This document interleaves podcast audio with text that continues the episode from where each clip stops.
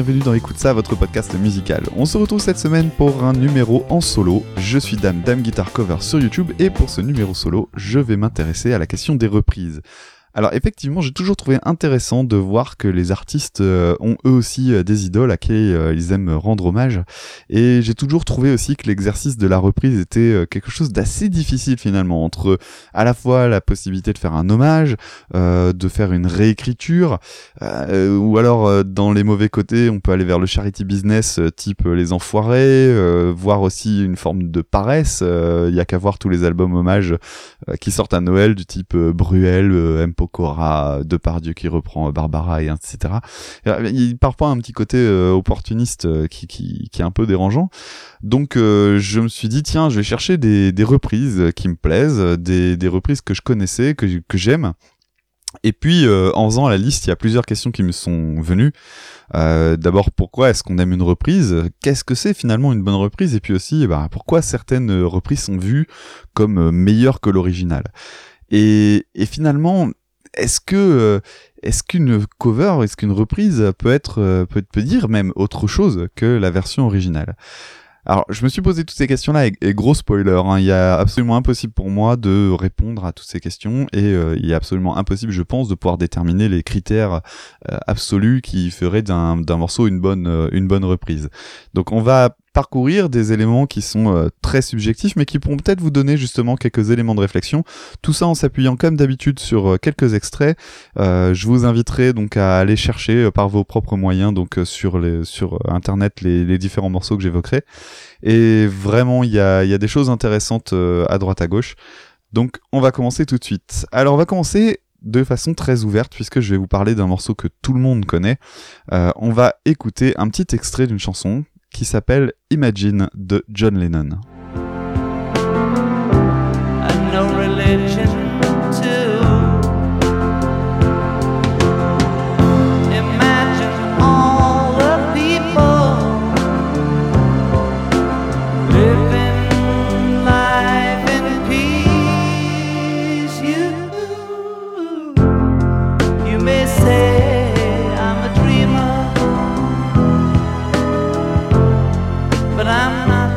alors Imagine de John Lennon, donc une chanson que vous connaissez tous, hein, j'imagine, une chanson très optimiste, voire utopique. Alors c'est un morceau qui a été écrit au début des années 70 par John Lennon et Yoko Ono.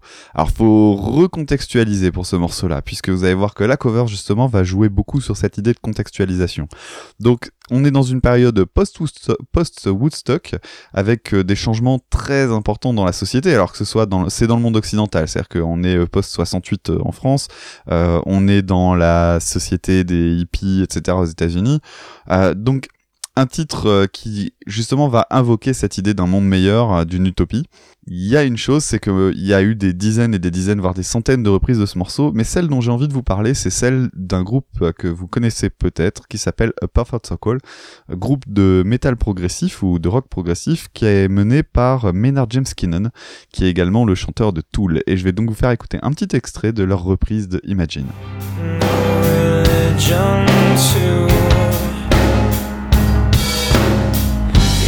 Imagine all the people living life in peace. You may say I'm a dreamer,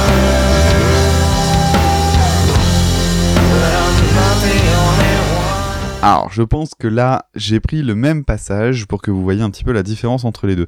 Donc, une ambiance majeure chez John Lennon.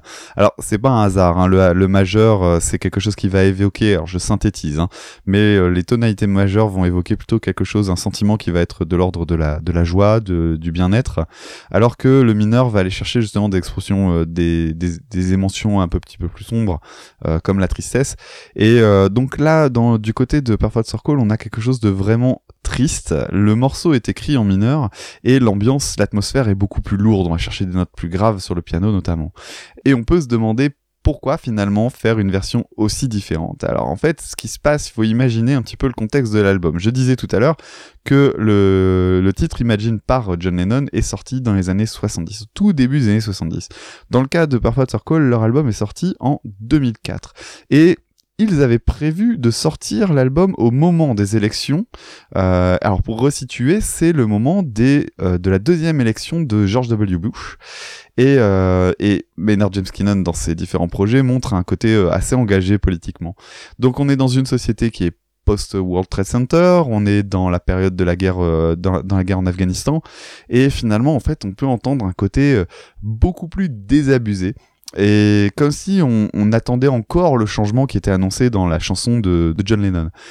Alors, il y a une différence qui réside en fait dans finalement quelque chose que, en tout cas ce que j'interprète, dans un côté le jour où on ira mieux du côté de John Lennon, alors que du côté de Perfect Circle, on a et si on pouvait avoir, mais finalement avec un petit côté, mais en fait on sait qu'on l'aura pas. Quelque chose qui dit que cette chanson elle date d'il y a 30 ans et on la chante encore aujourd'hui. J'aime bien l'idée que dans cette reprise finalement on ne change rien au texte et c'est justement le changement de langage musical et le contexte de sortie du morceau qui va impliquer justement du coup un changement dans le titre. Et ça, c'est quelque chose que je trouve vraiment bien. Alors, on va passer sur un autre titre avec un autre type de changement radical d'ambiance et qui pourrait éventuellement aussi transformer le sens de la chanson. On va écouter un titre que vous connaissez sans doute si vous êtes de la même génération que moi, puisqu'on va s'intéresser à Ma Benz de NTM. Je garantis qu'il y a que des dingues, dingues. Et ma mère, je suis la flèche que ton entrejambe attire à mort de Lufia. On vivra en nos troupes, toi et moi. Mais ce soir, faut que ça brille, faut qu'on enquille, je veux du freestyle. Je veux que tu réveilles, tu stimules mon côté bestial. Pompe bébé monte sur mon scène et fond. Je te la ferai façon, je te cueille. Putain, y'a que ça qui me rend junk. À ton contact, je deviens liquide. C'est comme un trou intemporel. Bouge ton corps de flamme. Regarde le long de tes hanches, je coule. Alors voilà pour NTM, hein, donc avec le titre Ma Benz. Alors c'est un titre qui est très très très provocateur, alors souvent très nébuleux en fait finalement en termes de texte, puisque il y a un argot et une diction qui sont volontairement très très opaques. Et tout ce qu'on peut retenir finalement c'est que c'est une chanson très très sexuelle et c'est surtout le prisme finalement de trois mecs avec une culture banlieusarde, avec des gros poncifs qui existent d'ailleurs toujours aujourd'hui, hein, on en avait parlé la semaine dernière avec Jules là, donc l'argent, les bagnoles, les soirées boîtes, etc. etc. Et donc en 2009 il y a le groupe Brigitte qui est un groupe féminin qui va reprendre ce morceau pour en faire ceci. T'es mamie. Je suis la flèche que ton entrejambe attire, amour de Louvia, on vivra en nos troupes, toi et moi. Mais ce soir, faut que ça brille, faut qu'on enquille. Je veux du freestyle, je veux que tu réveilles, que tu stimules mon côté bestial. Pompe, baby, monte sur mon scène, Saint-Denis fond. Je te la ferai façon, je t'en... Putain, y'a que ça qui me rend jong. À ton contact, je deviens liquide. C'est comme un trou intemporel. Alors quand le titre est sorti en 2009, tout le monde a crié au génie. Ça a été une très grande opportunité pour le groupe de se faire connaître vraiment de façon assez large. Pourquoi ? Parce que finalement c'est une chanson très masculine et l'idée c'était qu'elle était réappropriée par des femmes. Donc forcément on avait un changement de paradigme. En apparence en tout cas, parce que finalement il y a un côté agressif des voix de NTM, donc avec Cool Chain, Joey Starr, et c'est Lord Cosity je crois le troisième. Et donc là on est remplacé par deux femmes qui jouent beaucoup des harmonies, on a déjà évoqué ce point-là avec Tom, et donc pour un chant beaucoup plus lascif, et c'est la même chose pour l'instru d'ailleurs, l'instru a un côté avec une sonorité très proche des sonorités qu'on pourrait entendre chez Gainsbourg dans les années 70, et finalement ça permet de rendre le morceau, le titre un petit peu plus chicos, un petit peu plus chic. Alors en apparence du moins, parce que finalement il y a quelque chose que moi j'apprécie pas dans ce morceau, c'est l'idée que on passe d'un côté porno de base à un côté porno chic, mais finalement on reste dans du porno et on reste dans ce qu'on appelle le male gaze. Donc en fait le male gaze, pour simplifier, c'est un concept qui dit que c'est la vision du corps de la femme par l'homme qui voit le corps de la femme donc comme un objet sexuel. Et finalement, la chanson, en changeant pas les paroles et en faisant quelque chose de quand même très lascif, on reste dans cette ambiance-là. Alors, dans les commentaires sur YouTube, il y a quelque chose que j'ai vu qui dit que les personnes qui dénigrent justement ce titre, comme je suis en train de le faire, sont choquées par la réappropriation de la sexualité par les femmes. Et en fait, je suis pas du tout d'accord avec cette idée, puisque finalement il n'y a pas de réappropriation, il n'y a pas de réécriture de texte, donc il n'y a pas de ça, il n'y a pas non plus véritablement d'ironie, et au contraire on resexualise le morceau, mais un petit peu différemment, mais uniquement de façon musicale. En gros, on passe d'une ambiance de stripteaseuse à une ambiance de call girl, mais ça va pas plus loin que ça, on est quand même sur la femme, l'objet de désir, et basta. Il y a quand même une ou deux petites différences dans le morceau. Alors une notamment où dans un des couplets, Joey Starr dit je te cueille. Mais à ce moment-là, en fait, il le susurre, il dit un truc comme je te cueille. Et en fait, on l'entend pas vraiment bien. Mais dans toutes les reprises de paroles que j'ai vues sur le net, c'était vraiment écrit je te cueille. Finalement, les Brigitte, elles passent sur ce couplet-là et ça devient je tank. Donc vous imaginez un petit peu ce que ça peut révéler. Je me suis interrogé là-dessus, je me suis dit tiens, et finalement en fait, est-ce que c'est pas ce que voulait mettre Joey Starr déjà dès le départ, sauf que comme le morceau avait sans doute vocation à devenir un single, est-ce que c'était pas une façon assez subtile finalement d'échapper à la censure? En tout cas, si c'est le cas, c'est malin. Les Brigitte ont choisi une autre façon d'utiliser ça. Donc ça, c'est une différence. La deuxième différence, c'est que le troisième couplet, qui était finalement le couplet le plus explicite, eh bien, il a disparu. Je pense pas que ce soit dû justement à son côté explicite. Je pense que c'est plutôt dû à la question de la durée. C'est-à-dire qu'on a un morceau qui est pop, et donc du coup, il faut que ça dure aux alentours de 4 minutes. Et donc, pour que ça dure 4 minutes, on va garder le schéma avec couplet, refrain, refrain, refrain. Et donc, l'idée, c'est de retirer le couplet, parce que sinon, ça ferait trop long. Le morceau est déjà assez long comme ça. Et donc, bref, on a un peu, à mon sens, crié au génie pour rien. Et c'est justement parce qu'il y a un changement de genre, puisqu'on passe d'un truc très masculin à un groupe qui est très féminin. Une grosse différence de style, mais finalement, le fond, c'est le même. Et 20 ans après, quoi. Alors, on va changer un petit peu, on a parlé beaucoup de fond, et on va maintenant s'intéresser à la forme, avec un titre que j'apprécie énormément, et on va changer surtout d'univers musical. On va aller vers l'électro, et on va s'intéresser à un titre d'un artiste qui s'appelle Aphex Twin, avec son morceau « Come to Daddy ».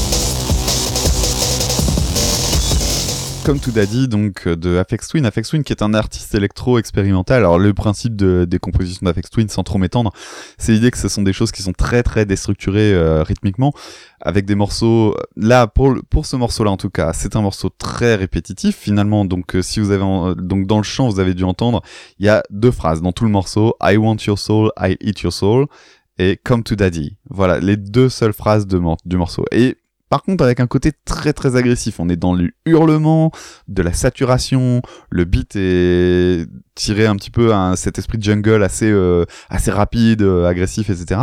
Et finalement, en fait, il y a une forme de familiarité, je trouve, avec un côté proche finalement de l'esprit punk, voire métal.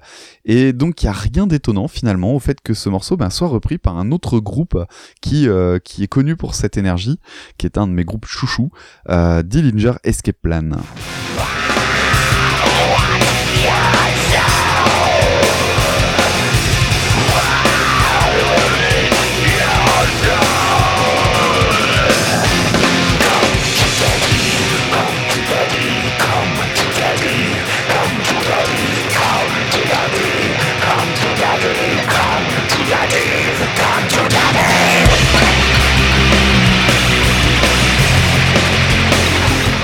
voilà pour Dillinger Escape Plan. Vous avez dû vous rendre compte donc finalement d'une reprise du riff extrêmement fidèle et une sonorité très très proche du titre original.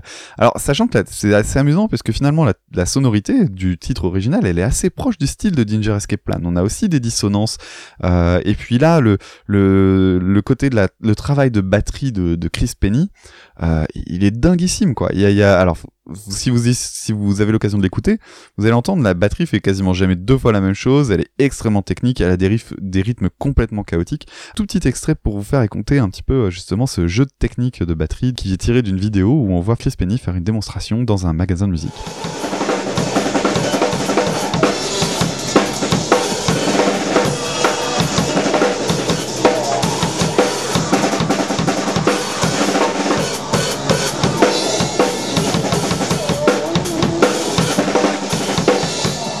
Alors c'est pas le seul côté intéressant qui pourrait rappeler le côté justement électro. Il y a aussi cette part de musique expérimentale. Alors Aphex Twin est un artiste qui fait de la musique justement qui est très très barrée. Donc quoi de plus naturel pour Dillinger Escape Plan à ce moment-là que d'inviter son camarade Mike Patton, dont je vous ai déjà beaucoup parlé, et qui lui donc au chant, qui va jouer avec énormément d'effets. Donc il va saturer sa voix à fond.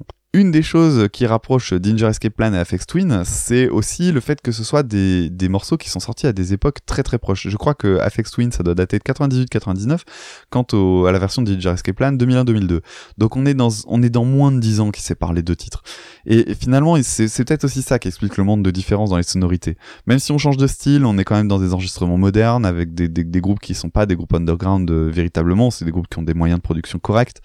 Et finalement, ça donne quelque chose d'assez homogène dans le son. Alors je me suis demandé tiens finalement et qu'est-ce que ça peut donner si on s'intéresse à une reprise qui réactualise un petit peu comme le faisait A Perfect Circle mais sans s'amuser à changer le fond du morceau. Et donc pour ça je me suis penché sur une reprise d'un morceau de Tears for Fears qui s'appelle Mad World.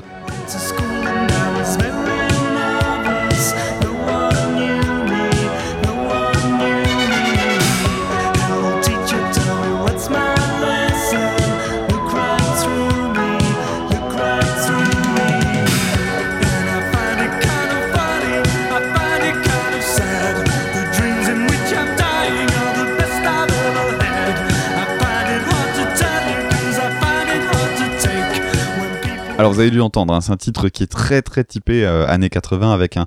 Et ce qu'il y a d'intéressant en fait, c'est le décalage qui est super fort avec une musique qui est très très new wave, très dansante, et en même temps à côté on a des paroles qui sont super dures. Alors je vous redonne une phrase qui est très connue du morceau qui se dit The dreams on which I'm dying are the best I've ever had, qui veut dire donc les rêves dans lesquels je meurs sont les meilleurs que j'ai jamais faits.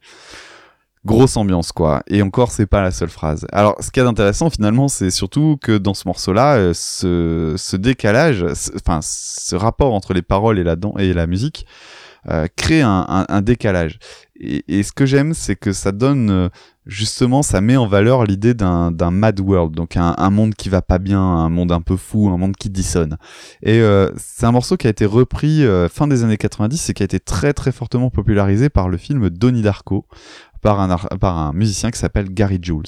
Hello teacher, tell me what's my lesson. Look right through me, look right through me. And I find it kind of funny, I find it kind of sad. The dreams in which I'm dying are the best I've ever had. I find it hard to tell you, I find it hard to take. Alors je trouve que c'est un cas super intéressant parce que finalement le titre que vous venez d'entendre est beaucoup moins subtil. Je trouve qu'il est il a un côté beaucoup plus tire-larme. Alors attention, j'aime beaucoup ce morceau, mais faut quand même reconnaître que on a la structure avec piano violoncelle. C'est la combinaison idéale pour faire chialer. La vitesse est réduite et du coup finalement ça transforme le morceau en balade. Et Et finalement, c'est un morceau qui devient un petit peu plus Sad World. Et j'ai vu ça dans les commentaires YouTube et je trouvais ça vraiment, vraiment très, très juste. On avait d'un côté le Mad World qui créait justement quelque chose de décalé. Et là, on a le Sad World. Et il y a quelque chose d'intéressant aussi, c'est le fait que ce morceau-là, aujourd'hui, est beaucoup plus célèbre que la version originale. Alors sans doute parce que d'abord on est dans une période internet, donc les morceaux plus récents se circulent sans doute beaucoup mieux, mais on est surtout dans l'idée que c'est un morceau avec une production qui est beaucoup moins datée que celle de Tears for Fears. Tears for Fears, c'est une production qui date des années 80 et on l'entend. Et je me demande si ça peut pas finalement créer une barrière avec un public plus jeune. Alors que la reprise, faut reconnaître, elle est vraiment beaucoup plus facile d'accès avec un côté très très pop, mais c'est un bel exercice et c'est un très très joli morceau. Je vous invite à la découvrir quand même pour ceux qui ne la connaîtraient pas, la version de Tears for Fears qui a quand même ses intérêts propres. Alors en dehors finalement de la reprise de Ma Benz, les trois autres morceaux dont j'ai parlé sont nés sur des reprises qui sont assez proches de l'original. On peut avoir quelques modifications mais pas de révolution véritablement. C'est pour ça que je me suis dit tiens, qu'est-ce que ça donne quand on va aller chercher un titre mais avec un style complètement opposé que celui du morceau de départ. Et j'ai trouvé une chouette reprise donc par Tori Amos qui va reprendre du Slayer. Donc avant de commencer, je vais vous faire écouter le morceau de Slayer que beaucoup doivent connaître. Donc il s'agit du titre Raining Blood. Sky is turning red. Return to power, draws near. Follow to me, the sky's stripped to tears. Abolish the rules made of stone.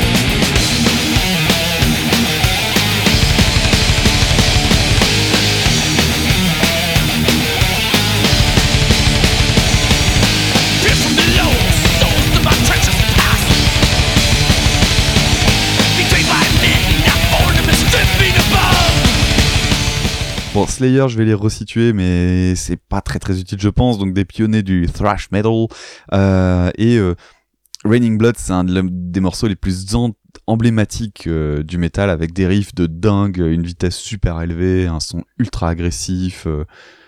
La voix de Tom Araya, un solo chaotique. Alors moi je dirais dégueulasse en tant que guitariste, mais bon, j'ai les goûts et les couleurs.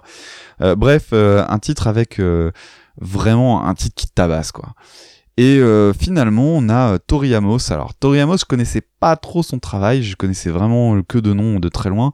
Tout ce que je sais c'est que c'est quand même super éloigné de Slayer. Elle est connue pour son utilisation du piano et puis elle reprend le titre dans une version extrêmement envoûtante. Elle recompose entièrement le chant et l'instru pour finalement ne garder que les paroles. Je vous passe un petit extrait. The sky is turning.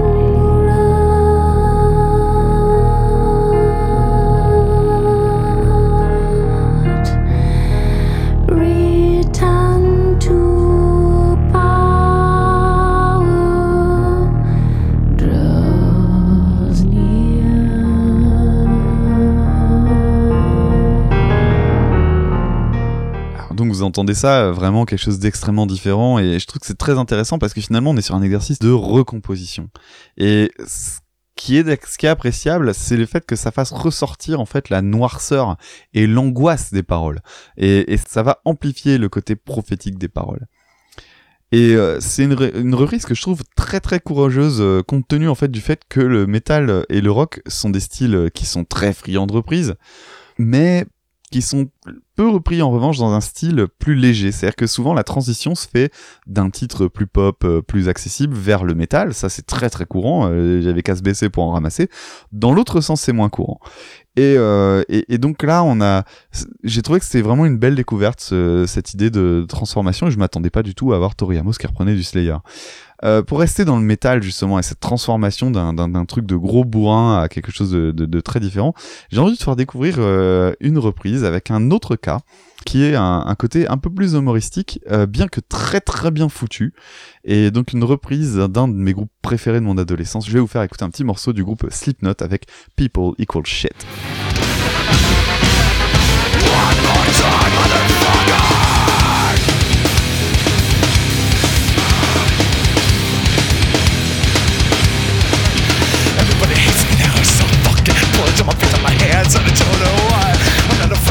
But that's none of your business. Somebody get sick,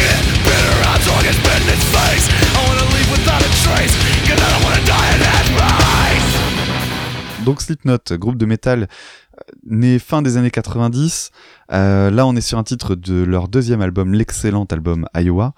C'est un défouloir total, hymne misanthrope, avec des petits bouts de Satan dedans.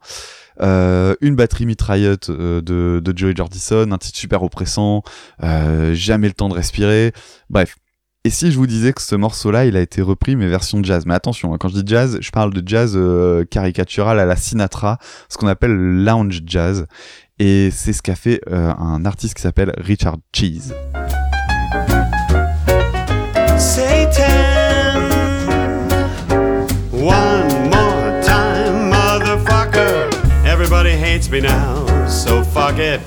Blood on my face and my hands, I don't know why. I'm not afraid to cry, but that is none of your business. Overdo it, don't tell me you blew it. Stop your bitching and fight your way through it. I'm not like you. Here we go again, motherfucker. Richard Cheese and the Lounge Against the Machine, donc un groupe de lounge, comme je disais. À portée humoristique, faut être clair. Et donc le concept du groupe, c'est de reprendre en fait de version lounge des titres de rock and metal. Alors un titre qui est tiré d'un album qui s'appelle Appetite for Destruction, donc parodie de l'album de Guns, Appetite for Destruction. Alors l'intérêt ici, c'est justement dans ce côté décalé qui crée de l'humour et qui marcherait pas en fait si c'était pas aussi bien réalisé. Il y a qu'à écouter la voix de Richard Cheese. Richard Cheese est un super chanteur. Les instruments derrière, c'est ultra béton. On a une guitare jazz, un piano, une vraie ambiance très très bien foutue. Tout est ultra bien recomposé et on peut pas passer justement à côté de cet aspect comique et parodique avec justement le passage Satan. Je saurais pas le refaire, mais bon, l'idée que d'avoir un truc comme ça, Satan chanté version toute douce. Même le début, je l'ai pas mis dans l'extrait, mais ça donne Here we go again, motherfucker. C'est tellement décalé, c'est ultra drôle. Et pour la petite histoire, j'ai découvert ce groupe grâce à Tom, qui me l'avait fait écouter un jour. On était en bagnole et je conduisais, je faisais pas trop gaffe aux paroles. Et lui, il me faisait écouter ça en se marrant, en me disant « Si, écoute les paroles, je vais reconnaître. » Donc évidemment, « And see the earth right here. » Putain, je connais ça. J'entends les gros mots, je me dis « Oh bordel, il y a un truc pas net. » Et finalement, je capte que c'est Slipknot. Et là, j'ai trouvé ça mais incroyable. Et du coup, c'est super drôle. L'idéal, c'est quand même de connaître les titres d'origine. Hein. Je vous avoue que quand je suis allé chercher la discographie de Richard Cheese, j'ai écouté que les morceaux que j'aimais. Et c'est peut-être un petit peu le côté négatif de ce genre de machin. Faut avoir envie de se farder des morceaux qu'on connaît pas, sinon la blague marche moins bien. Alors pour terminer ce numéro, en fait, j'avais gardé de côté une reprise que j'aime énormément et qui n'est pas connue du tout. Alors j'espère que ça va vous plaire, j'espère que vous allez découvrir quelque chose de sympathique, puisque c'est un petit peu le but du podcast au départ. Alors on va partir d'un morceau très très connu, et d'un groupe très connu, puisqu'on va s'intéresser, on va partir d'un morceau des Doors qui s'appelle People are strange. People are strange when you're a stranger. Faces look ugly when you're alone. Women seem wicked when you're unwanted. Streets are uneven when you're down.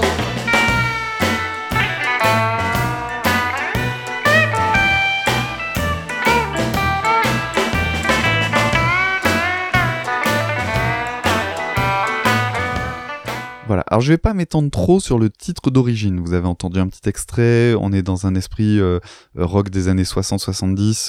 J'ai pas vraiment envie de m'étendre plus que ça parce que vous allez entendre une version qui est très très différente. On va s'intéresser donc à une artiste qui s'appelle Stina Nordenstam et je vous fais découvrir tout de suite sa version.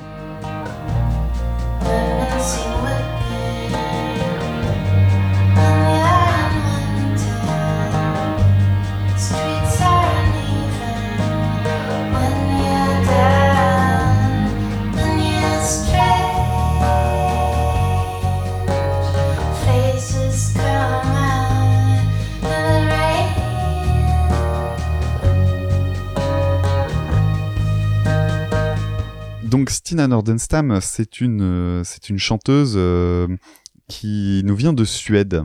Et la version que vous avez entendue, donc elle est extrêmement planante. Elle vient d'un titre, d'un album de reprise. Et c'est une chanson que je trouve vraiment très apaisante.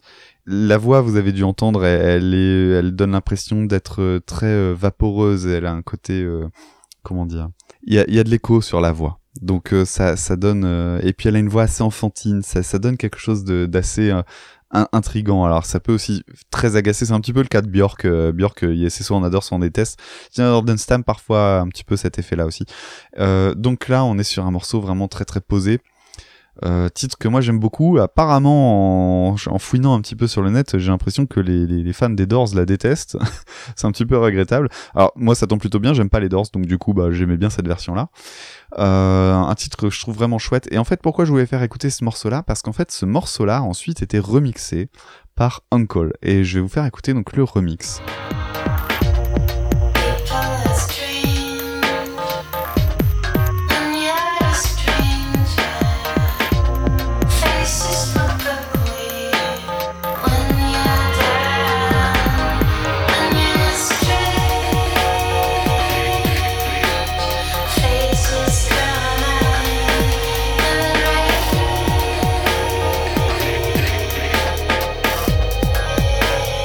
Voilà pourquoi je voulais vous faire écouter Stina Nordenstam pour terminer, puisque je vais finir en ouvrant un petit peu le sujet de départ. Finalement, je me suis demandé si les covers pouvaient pas amener vers quelque chose de réellement nouveau. On avait déjà un petit peu ça du côté de Tori Amos, qui finalement ne gardait que les paroles. C'est-à-dire que les lignes de chant étaient changées, les instruments étaient changés, le style de musique était changé, le temps, les tempos, etc. étaient complètement changés. On gardait que les paroles. Et là, finalement, c'est un petit peu ce qui se passe, sachant que dans la version d'Uncle, on va remixer, donc du coup, on va tripatouiller, on va garder seulement des petits morceaux, on va mixer, on va faire bugger la voix. Et on crée quelque chose de nouveau.